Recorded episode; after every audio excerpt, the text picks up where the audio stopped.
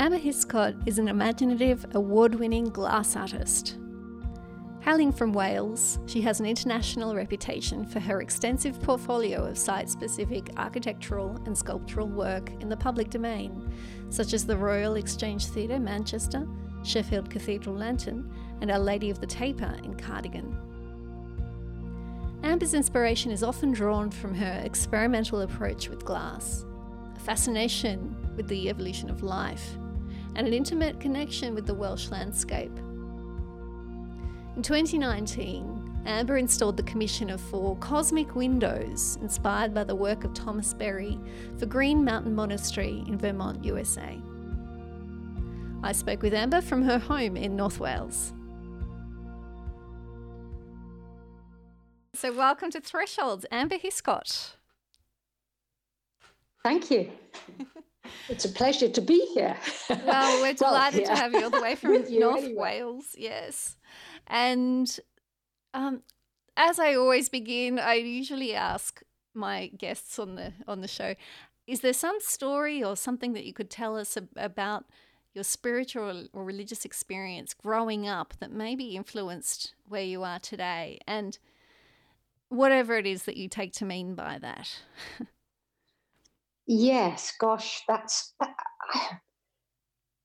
um I didn't really have a conventional religious upbringing, um, though my mother was. My mother was actually quite a devout Christian from in the Anglican Church, but my dad was probably the stronger character, and he, though he wasn't actually a, a con- self-confessed atheist, he had no time for religion when he was a young man and in his middle ages. Later on, towards the end of their life, my mum persuaded him to go to church, but not when I was a kid. Mm-hmm. So, um, what was the imp- the but the big thing that impressed me was the natural world. Mm-hmm. I was just I saw spirit in everything. I mean, I was I was brought up with three brothers, two older and one younger, and we were very spread out as kids. I mean, in terms of ages, my mum had spent about 18 years having her babies spread out. So um, I, I had the pleasure of having quite a bit of time on my own, as well as having a very close family um, relationship with my brothers. And but the we moved to when I was seven. I moved to well, even to go back even further, when I was three, we went on a family holiday to Devon. And afterwards, I told everybody that I'd been to heaven hmm. because we lived in the, those days in London and we, to go to the country was so exciting. And um, my parents bought me some water wings, and we were beside the River Dart having a picnic. And I just rushed to the river and jumped in. And it was a swiftly flowing river. And my dad yelled, and my eldest brother, who was 10 years older than me, rushed down the river as I was bobbing down the water towards the rapids and just managed to lean out, hanging onto a tree, and caught me. And but that was, I was that kind of um, a fearless kid when it came to the natural world. Probably not when it came to dealing necessarily with people, but um, another little story is that when I when we moved then to the edge of the Dengie Marshes when I was seven to this very arable, beautiful um, English landscape with elm trees, a lot there were three elm trees just in our garden, and on every hedge there would be a lot of beautiful tall elm trees. This was before the Dutch elm disease mm. decimated them. And I would go walking with my cat across the fields. Um, and I did this on one occasion, and I must have been about seven, I guess. Um, and walked through across two fields through a wood and out the other side to land that belonged to a man who hated to have anybody trespassing. And he immediately, from the field away, sent set his two Alsatians on me. Mm. And they came racing across the field towards me.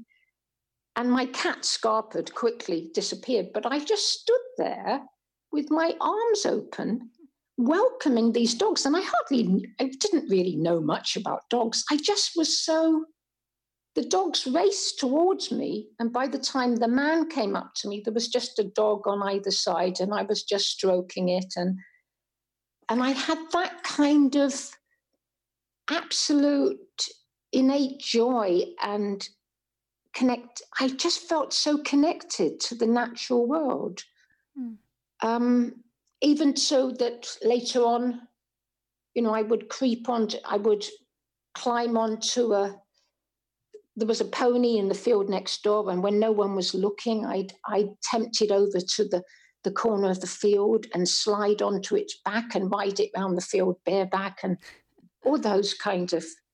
I was just, uh, I was like a little nymph or spirit, really, of the of the.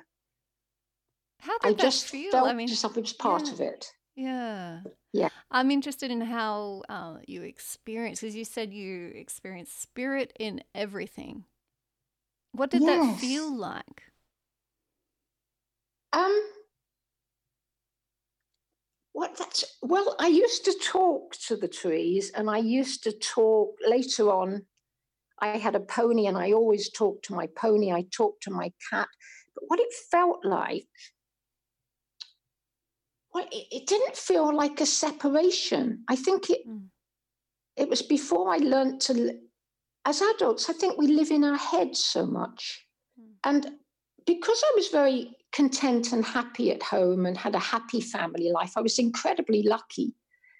And so I felt just when I went out into the into the the countryside, well, it wasn't even separate as the countryside. It was just part of it felt like part of me, really. And I felt like part of it. Later on, my dad bought me a pony and um, he didn't know anything about horses. So he said, if I'm buying you this pony, you have to look after it yourself. If it needs a vet, you call it, you call the blacksmith. I don't want to know about this pony. so I would get up at crack of dawn to go riding before going to school. And it was a very naughty little pony because they bought far too young a pony for me. But and it took years for me to really train the pony. Mm. But in the end, we came to such a wonderful understanding. And it felt, it just felt completely natural, I suppose. Hmm.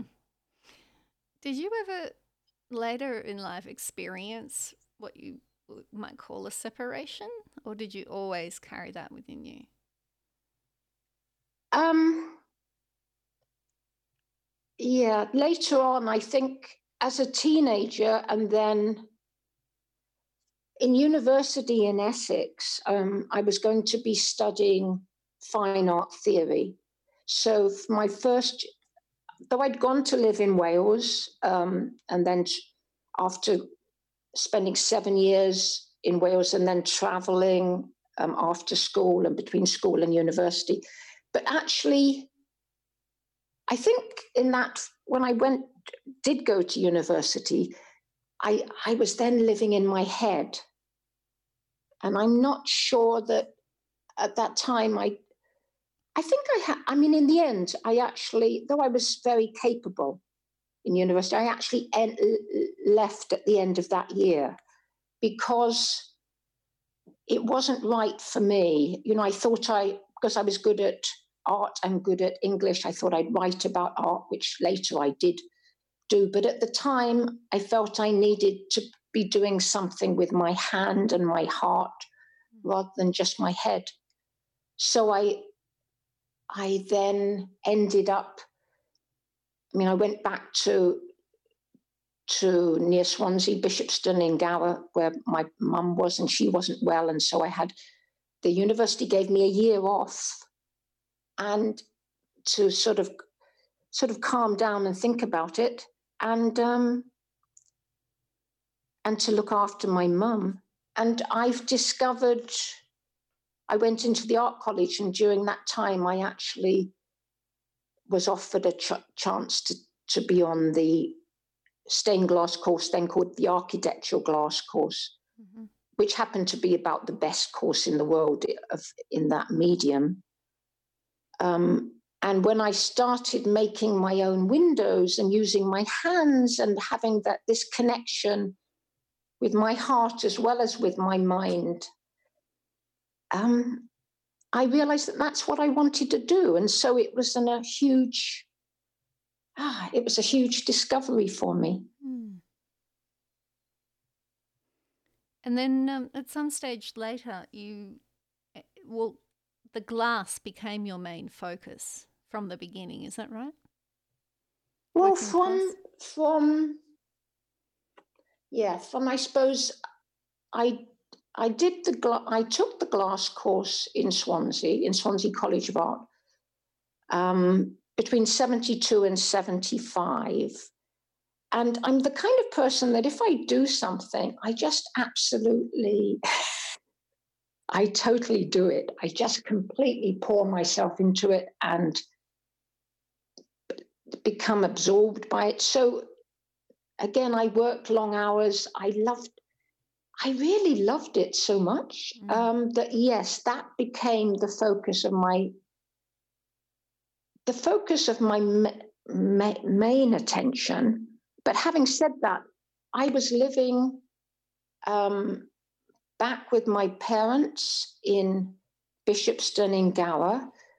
And that is the, the most beautiful area of coastline around the Gower Peninsula. And I knew that so well. So I would, I connect, I always, when I had to do a research project for, for college, I would always tend to use as source material something from the natural world, mm-hmm. whether it was a fern growing on the common or rocks or water or always some I always referred back to something that I'd seen, some living thing or some some natural object.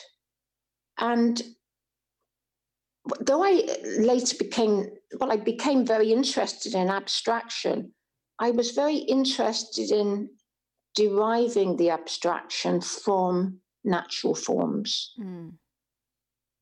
Mm-hmm.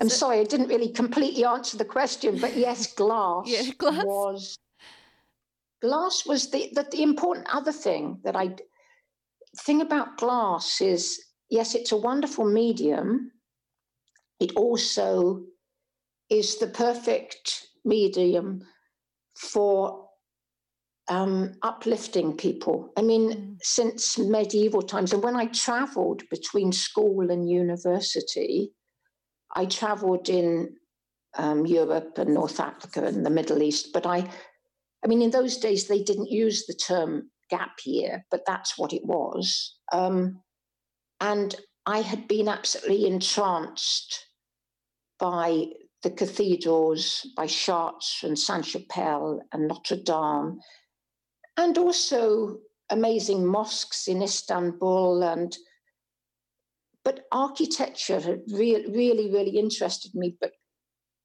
and I saw the Chagall windows in Jerusalem and was astonished by them in the Hadassah Hospital um, chapel. But it never occurred to me until I actually started doing the course in Swansea that I could make windows myself. Mm. Um, so there was this, I guess that was, I found that um, the effect of glass in architecture absolutely ravishing. I mean, I'd like to get on to talk about individual artworks, individual pieces that you've you've completed, and there are very significant ones. Um, but in general, what's your approach to how you intend to make people feel when they experience your work?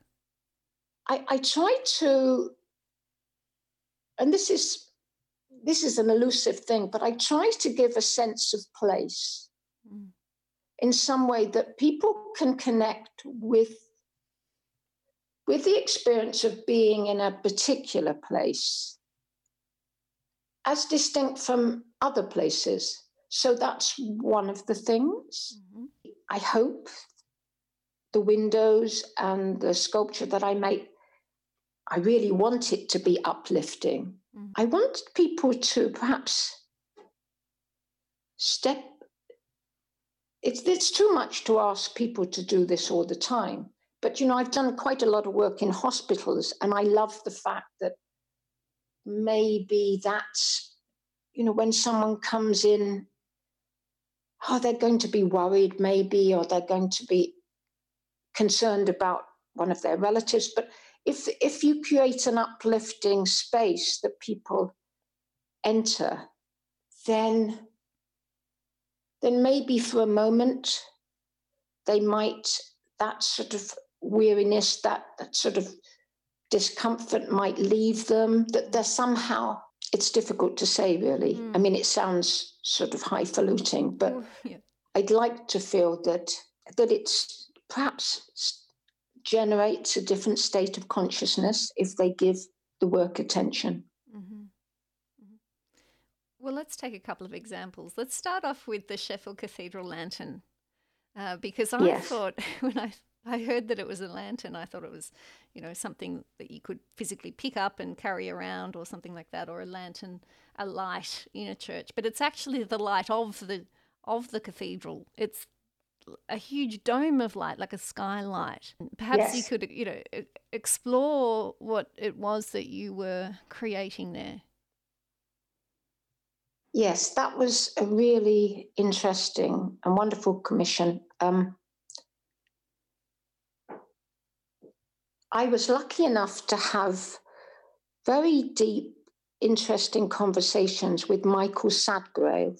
Mm-hmm. Um, I'm sure it's something like the very Reverend Michael Sadgrove that I'm. But um, he was then provost at Sheffield Cathedral and then went on to become the dean, and then he went on to become the dean of Durham. And um, in in in designing this the lantern, the, I had the opportunity to really talk to him about his ideas about what what the lantern needed to convey. And he saw it as a crossroads because there was a, a breakfast program in Sheffield Cathedral for people who were homeless or people who were in in need, and they would enter by um, the main door and then cross over to go down and into the crypt and into the breakfast program and to be given a hot breakfast and other kinds of support. Um, so they would then cross over the, lit- the main nave, the liturgical pathway up to the altar. So they just cross it, cross over it. And so that crossroads was was to be emphasized. Mm. Um, and also the fact that it was there was a seed, there was something growing, there was something that almost imperceptible that you had to that you had to nurture. These are the kinds of ideas we talked about. And though it is really quite an they're quite abstract windows, they are rooted in those those ideas of the cross and of um, the sign of there is this what in the upper part. Um, I'm always really interested in the quality of light in the space. So I used the upper part of the lantern, um, with the, where the windows are vertical, like normal windows, um, that was made in in my studio in Swansea with people, with other people helping me. Um, and that was made in French glass, which is transparent and I used two layers and, and etched it. So I knew that the light would pass through and fall at certain times on the altar from there with, when it's sort of careening, the light is careening through. The, the lower panels, which are triangular in form, I think, um, I used German glass there because that um, I wanted to use a more opal glass that was more diffuse, so it held the light and held the imagery. So I, I sort of was playing with light. And I did the acid etching pretty much myself on the upper areas, and the lower parts were made in Germany by a German studio. It was what I ultimately wanted again was something that would be uplifting when people entered the cathedral, because that's what they, as they walk in, that's what they first see. And I was charmed by the fact that when I went back there um, fairly recently, a few years ago, and they had a class of infants um, in the cathedral, and they were getting them to lie on the floor, on the on the floor of the cathedral, and just look up hmm. and see the windows. So, so that was that made me feel very happy. Mm. Yeah, I can imagine all those people at the crossroads of their life crossing through the nave and really experiencing something of a, a, a shift in consciousness, even for a moment, because of that work that you've done. Uh, it really, it really would be an uplifting experience, I'm sure. yeah. So you had a number of um, inspirational conversations regarding yes. sort of deep conversations on spirituality and consciousness, perhaps. And one of them was with Sister Gail Worcello from Green Mountain Monastery. And um, would you like to tell us what, what emerged from that? I, I think Sister Gail is a liturgical genius. but, you know, all the sisters in Green Mountain Monastery had an influence on me because I was so d- delighted by visiting um, there. Um, the conversations with Sister Gail were, were really about the the theme of the windows that they were that the Mount Monastery was commissioning from me. Mm-hmm. Four windows, and they were to be for the corridor that might yet be built, which would connect the main part of the monastery, that, which was built in an old farmhouse, um, connect it with a new chapel, which again hasn't been built yet, but it was going to be the cosmic corridor mm. leading to the chapel. So the windows were referred to as the cosmic windows, four cosmic windows. And in order to design them, I went over to the States, went down to Vermont and stayed in the monastery, stayed there for a week, and then carried on designing them afterwards when I came back to Wales. Sister Gail pointed me towards reading Thomas Berry, where I stayed in the Hermitage, which was a small a small house separate from the monastery, which the sisters had built themselves out of straw bales and then, you know, clad in plaster and with wood. And they were helped, but it was just a wonderful, it was a wonderful place to do a retreat and just just work on the ideas that that we I had discussed with Sister Gail and the other nuns. Um, within that hermitage, there were all the books written by Thomas Berry and books written about Thomas Berry. So I would paint during the day and read at night in the evening and discuss them, discuss the ideas with, with the nuns.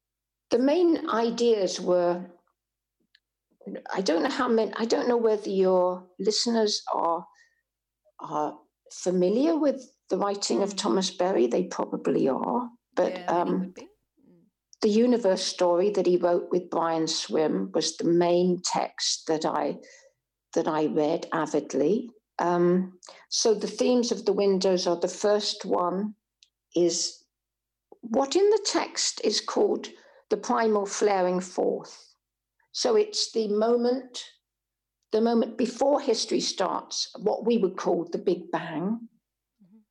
Um, the second, the second window is the birth of the galaxies and the stars. The third window is the development of life on Earth. And then the fourth window is our f- future in the Ecozoic era.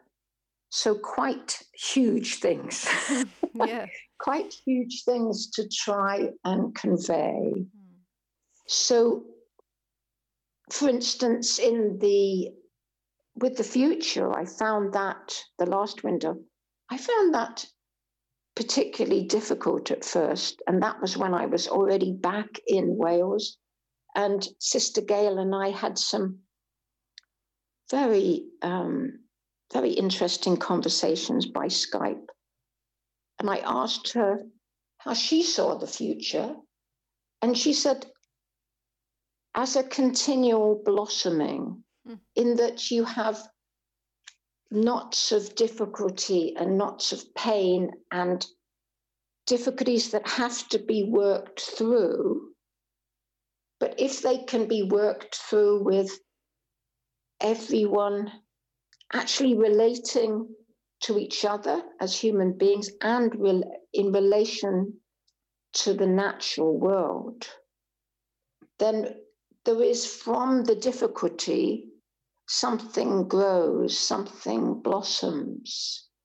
Again, there can be times of pain and difficulty and perhaps a shrinking in of all the possibilities, but then from those knots of difficulty again through somehow creating a harmony in our relationships with each other as humans and also in our relationships with the natural world, then something again will emerge from that. And in that, she's picking up probably on the, the thinking of Thomas Berry, but also Teilhard de Chardin. Uh, exactly. The, the continuing evolution, yes. and we are part of it. And our, our uh, this web that binds us all, the noosphere, um, that that and that's the future and so that must have been incredibly difficult to put into a stained glass window yes and it, it was a huge challenge and the only thing i can do in a situation like that is perhaps try to put my ego aside you know as artists we all have big egos um, and just see what comes out you know, just just in the end, perhaps listen and look and almost witness what comes out. So what I tend to do is paint um, with watercolors on large pieces of stretched watercolor paper. Mm-hmm. And I might do lots and lots of these and then pick one of them, or I might pick certain elements and play with it. But what I have to do is somehow be in a state of receptivity. So I was very lucky in that I was able to to do the design work. First, the first two windows were actually just came out of me in a rush in that first week mm. um, that I stayed in in the Hermitage at Green Mountain Monastery. And then after that, the Earth and Life took a lot of research and trips to the British Museum and the Natural History Museum and to Swansea University to look at cyanobacteria and to the Ice Age art exhibition, etc. So a lot of research, but with the with the future, with the fourth window, the Ecozoic era, um, all I could do was just work and see what came out. And then almost like a surrender in a way. Mm. That's a funny thing to say, but it was almost like that. I had to sort of, yes. Well, these these windows were eventually unveiled on the 1st of June 2019, which was a very important occasion at Green Mountain Monastery. It was the 10th anniversary of Thomas Berry's death and the 20th anniversary of the monastery itself. And so um, it must have been a tremendous occasion to, to be there for that at this unveiling, such a significant moment. It was, it was absolutely. I feel as if it was like one of the peak experiences of my life in mm-hmm. a way because I felt so honored and so so delight and I was very nervous mm-hmm. because we actually did unveil them one by one. You know, one of the sisters would would step up with me to to take down the cloth and there was such a, a wonderful gathering of people. I think there was about I don't know, 150 people, maybe, I'm not sure. And they, many of them knew Thomas Berry. So the previous evening, we'd had a lecture about, uh, we had a talk about his, his life, and many people stood up and talked about, reminisced about knowing Thomas Berry. And so I learned so much, and I felt very humbled and very um, quite nervous, really, that how I wasn't sure how they would be received because, in fact, I'd finished the windows in the summer of, of 2018, and Sister Gail had this wonderful idea that to put them in the great room, mm-hmm. which meant that many more people could see them, you know, at one time, and it was the perfect it was the perfect place to unveil them in. So that's where they are now. And it was just a completely wonderful experience that they were so well received and that there were so many wonderful people there to witness that. Mm. And of course, to celebrate Thomas Berry's life and to walk afterwards um, to his grave, and we had music. We had a beautiful choir singing, and then um, musicians playing, and a lot of very, very heartfelt words were spoken. As I said, I think Sister Gail is a liturgical genius. she created such a such a wonderful atmosphere, hmm. and it was the whole weekend was very special for for all of the people who attended. Mm. We had walks out into the woods with um, young experts who were interested in the the botany and everything that were able to talk to us about everything that was growing there. And we had qigong sessions, and it was it was just wonderful. Mm. Yeah, and you mentioned that Thomas Berry is buried at that monastery where these four windows now are. And he was the one who did so much revealing the universe story to us as a story. And in your four windows, you've captured something that I, I, imagine he would he would have loved to have seen them. He must have he must have been smiling over you that day. well, and I would have I would have loved to have met him. Mm. Um, but, you know, in a way, I almost feel as if I have now. Um, yeah. I read somewhere that you spent a lot of time, particularly on this project, and that when it was completed, you said that you could die happy. yes, that's true. I spent about, I think I was commissioned originally in 2013, and then they were, windows were actually finished in 2018. I could take my time because normally you're given a deadline. And uh, I was beginning to feel that I'd spent so long that I was surprised that there was no one hurrying me up. because normally I, I always, you know, I always stick, if I'm given a deadline, I deliver to that deadline. But um, they seemed almost, um, the sisters seemed almost surprised that I'd finished when I finished.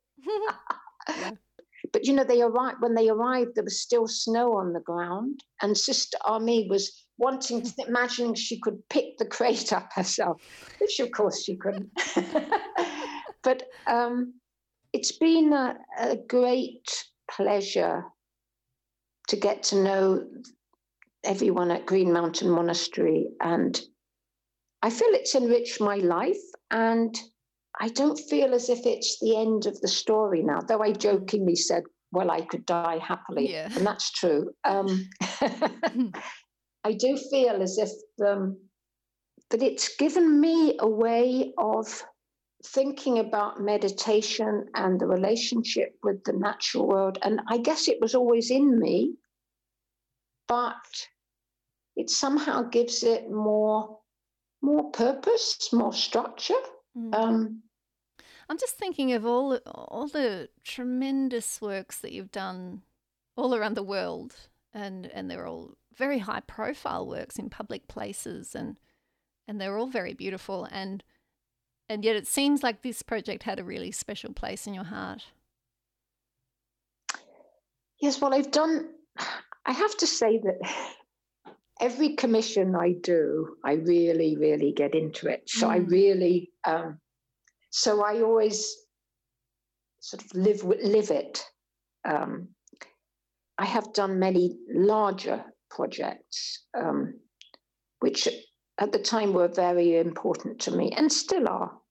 All the windows, windows that I made for um, the National Shrine of Wales for the Roman Catholic Church in Cardigan mm. were very important to me. They also were a step on in my education, if you like. Very often, I get the, you know, most of my commissions I have to compete for. Mm. Not all of them. Sometimes people just say, you know, we really love what you do and we would like to commission you. But very often it's, I have to go through the commissioning, uh, through the competition process. Mm-hmm. Um, but I feel I get the ones that that are right for me. And then I put myself totally into them.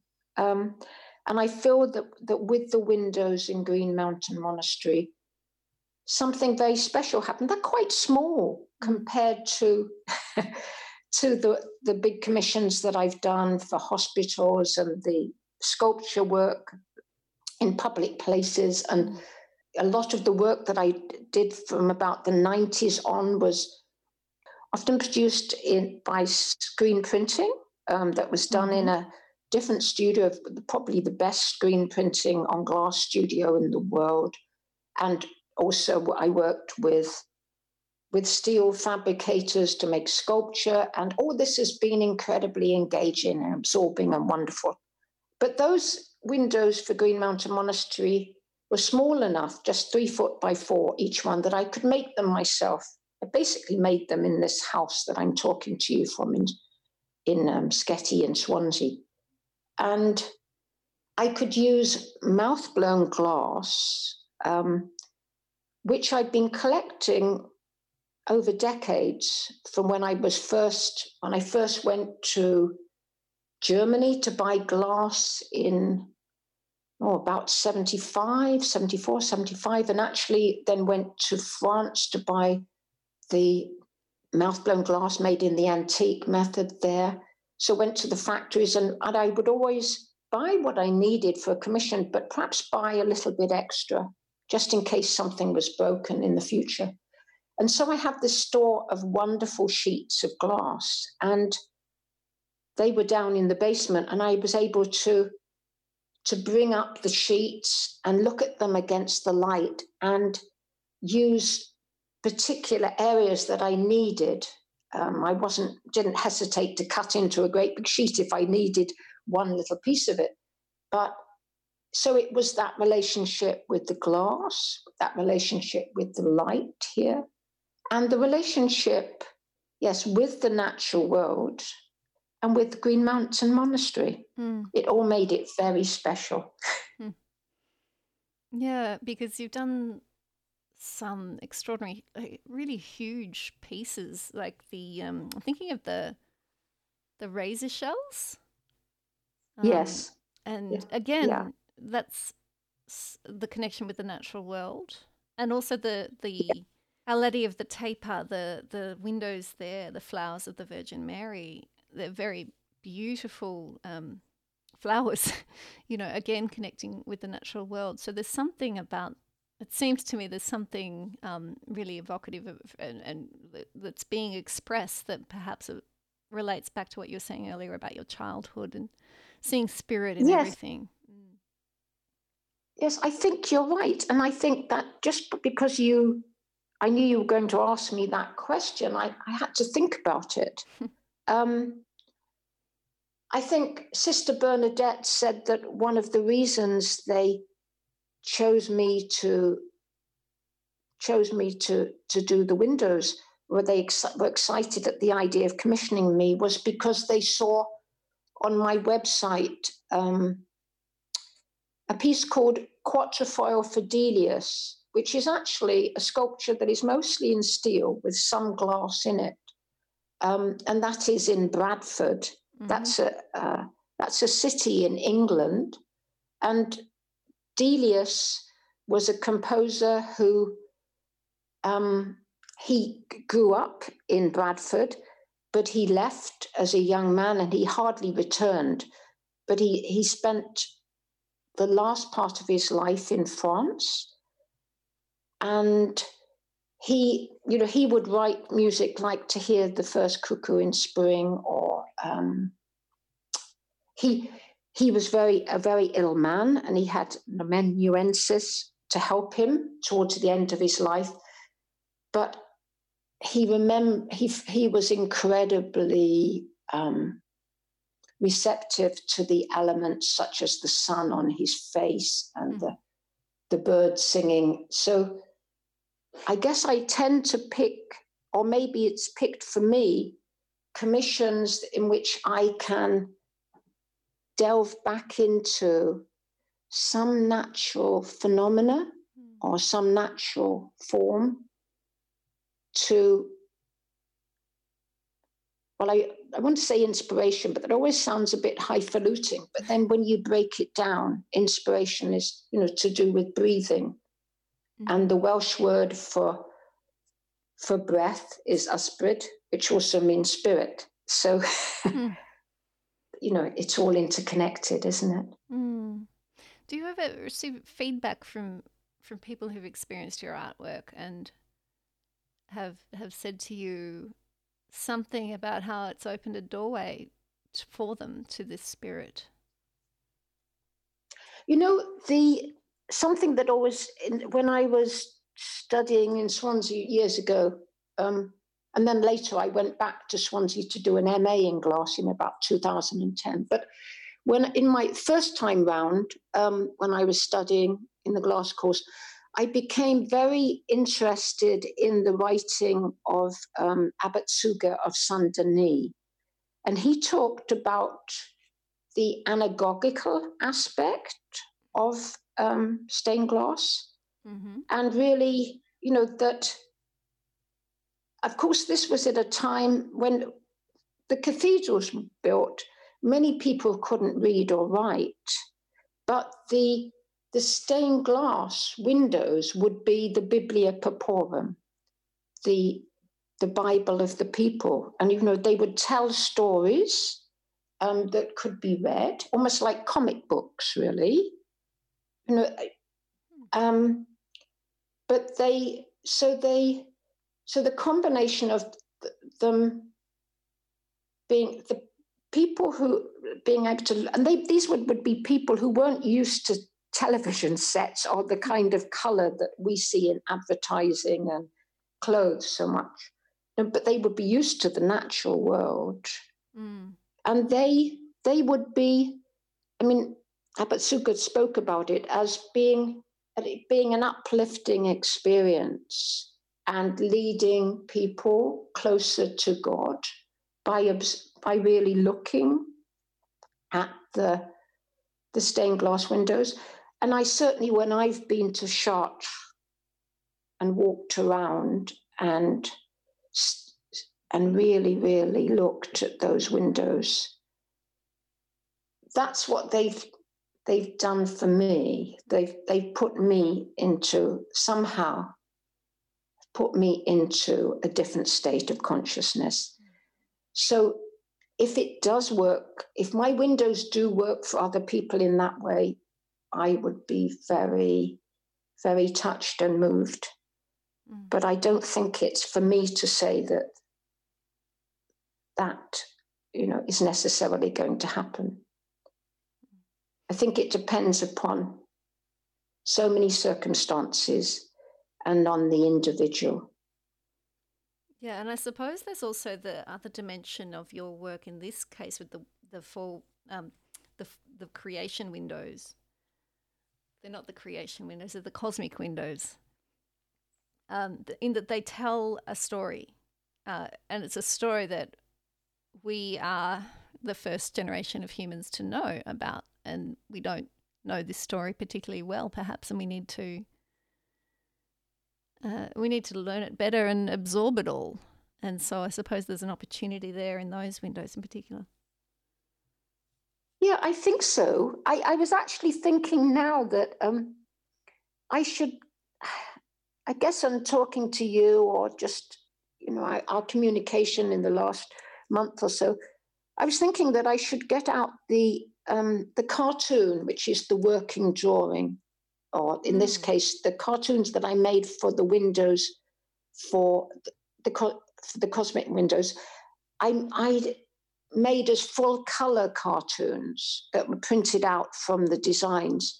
So I actually have a full scale color rendering, a printed rendering in good quality of of the windows. And um, now that I don't have one, you know, over the years, I would have one in this room up against the light on a, an easel. As I'd finish one, I'd put it up and then be working on the next one. Um, I was thinking I should get out the cartoons and put perhaps put the future up and mm.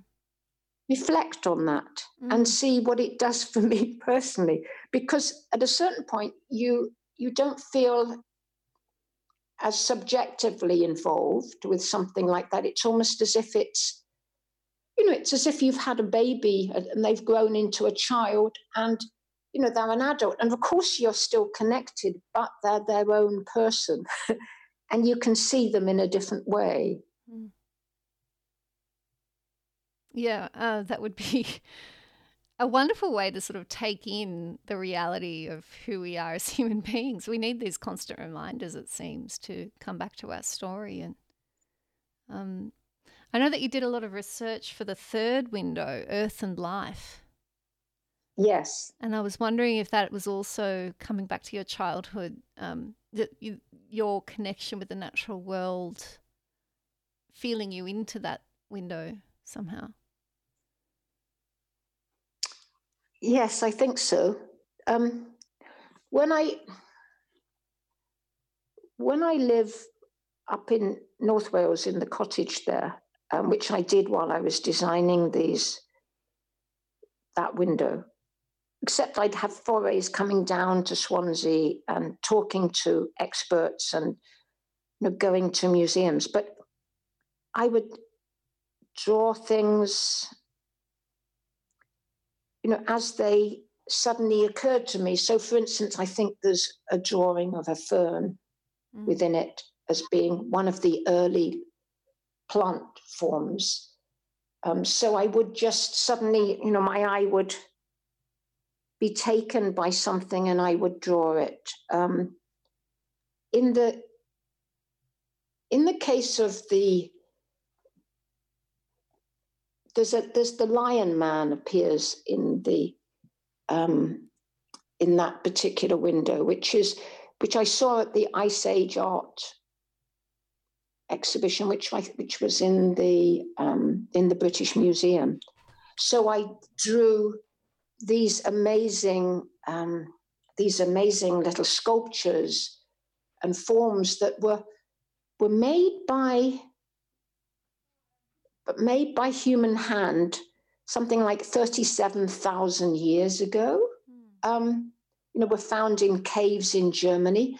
And I think there's a natural there's a natural urge in us as children to make things, and I think there's a natural a natural connection if you if you give children the opportunity to spend I suppose it's difficult to say again. I'm generalizing. I can only really speak for myself. But um, I was, yes, I'm incredibly grateful for that wonderful upbringing of spending time, time with animals and plants and with the elements, and not having to put them to any use, you know, just being there.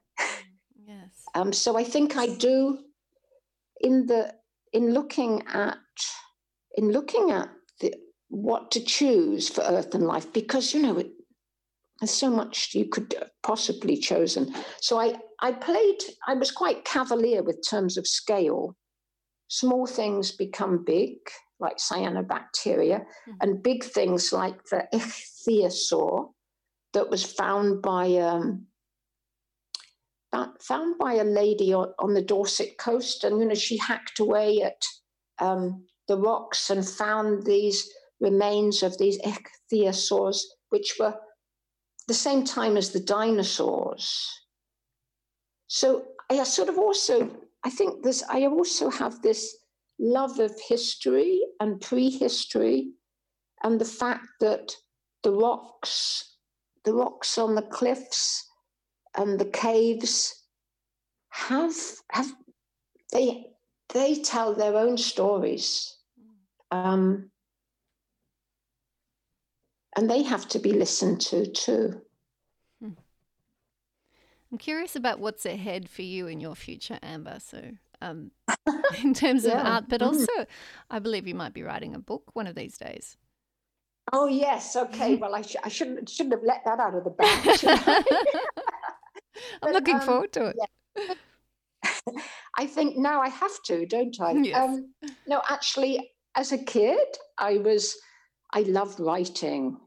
I guess it's because of the kind of schooling that I had where um, if you were bright and in the top stream or whatever, you you didn't you you were expected to give up on art at a certain point and just concentrate on the reading, writing, and arithmetic. But um, I I always I I've always read a huge amount, and um, I might have been.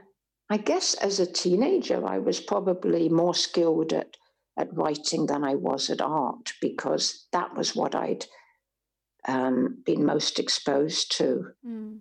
And so it is about time I, I um, yes, I probably should write. I, I, it's not a should really. It's I will. I shall. Yeah. Um, I've started making some notes from in preparation.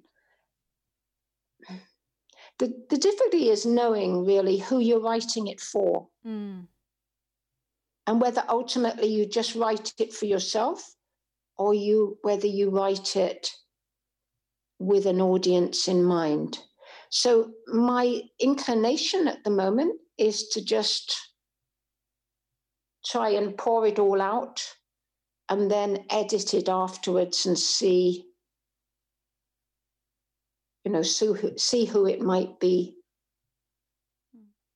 intended for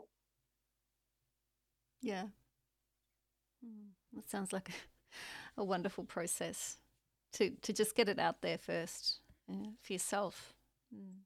Yes. Yeah. Yeah.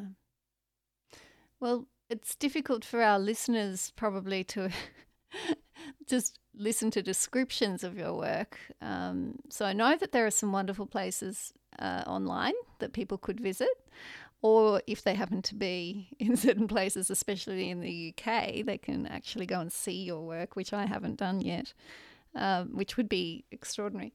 But online, there's a lovely short documentary about the creation of the of the cosmic windows. Um, so I, re- I really recommend that to everyone. Are there any other places that you can name now?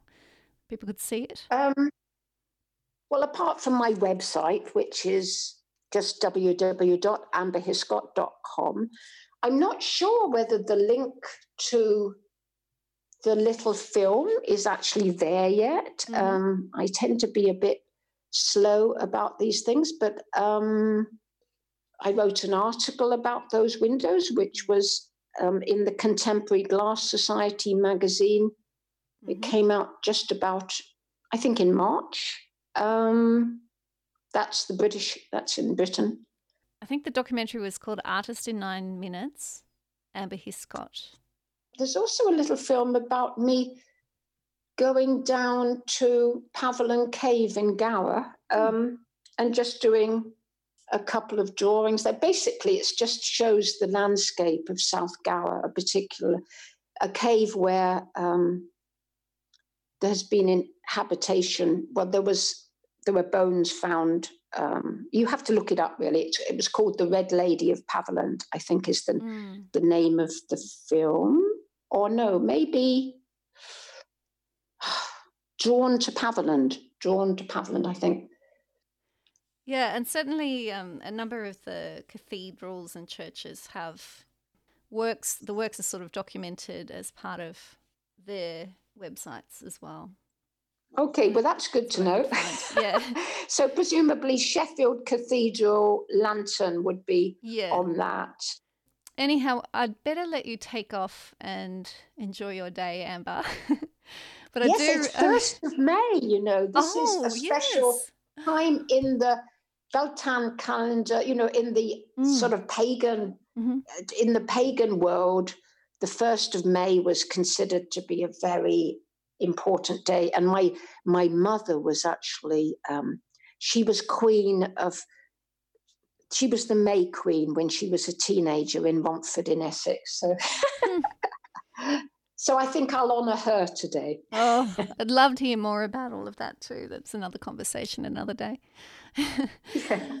Um, but anyhow, Amber, thank you so much for your time, but especially thank you for the, the beauty that you express through your artwork for the world and, and the connection with everything that is spirit that you are expressing. Yeah, thank you. Thank you so much. It's been such a pleasure to talk with you. Yeah. Thank you. Thresholds podcast is part of a suite of resources on integral ecology produced by the Institute of the Sisters of Mercy of Australia and Papua New Guinea. For more information about our work, please visit www.ismapng.org.au. I'm Sally Neves, coming to you from Wiradjuri country in the central west of New South Wales, Australia.